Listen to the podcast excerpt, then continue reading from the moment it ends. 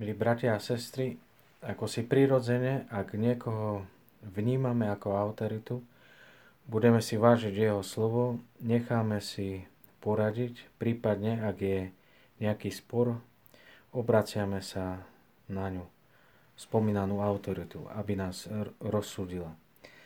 Netreba zájsť za príkladom veľmi ďaleko, stačí, keď si spomenieme na detstvo, medzi súrodencami vznikal spor, alebo aj stále vzniká, a deti sa hneď obrátia na rodičov. V dnešnom evanjeliu, ak si človek zbadal v Ježišovi spomínanú autoritu, cez ktorú chcel dosiahnuť podiel z dedičstva.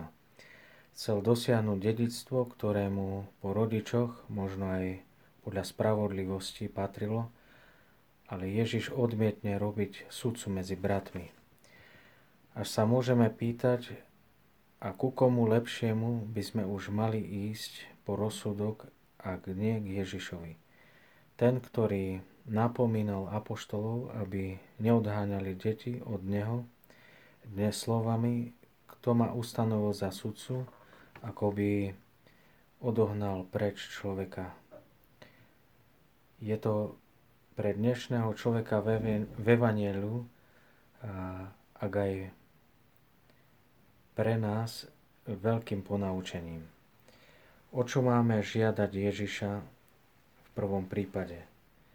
Ježiš neprišiel medzi nás rozdeľovať budúcu hrdzu a moľ, slávu tohto sveta, teda majetok pominuteľný. Ježiš prišiel medzi nás rozdeľovať v hojnosti slávu večného života. Spomente si, ako sa len usmeje Ježiš na muža v evanjeliu, ktorý ho žiada o radu, aby dosiahol život večný. Ježiš pozrie na neho s láskou a hovorí mu: choď, predaj všetko, čo máš, rozdaj chudobným a budeš mať poklad v nebi. Potom príď a nasleduj ma. My žiadame od Ježiša množstvo vecí, ale keď sa ho pýtame na večný život, aj keby bol na najvzdialenejšom mori, ako hovorí Žalm 139, vždy bude okamžite pripravený na dialog s nami.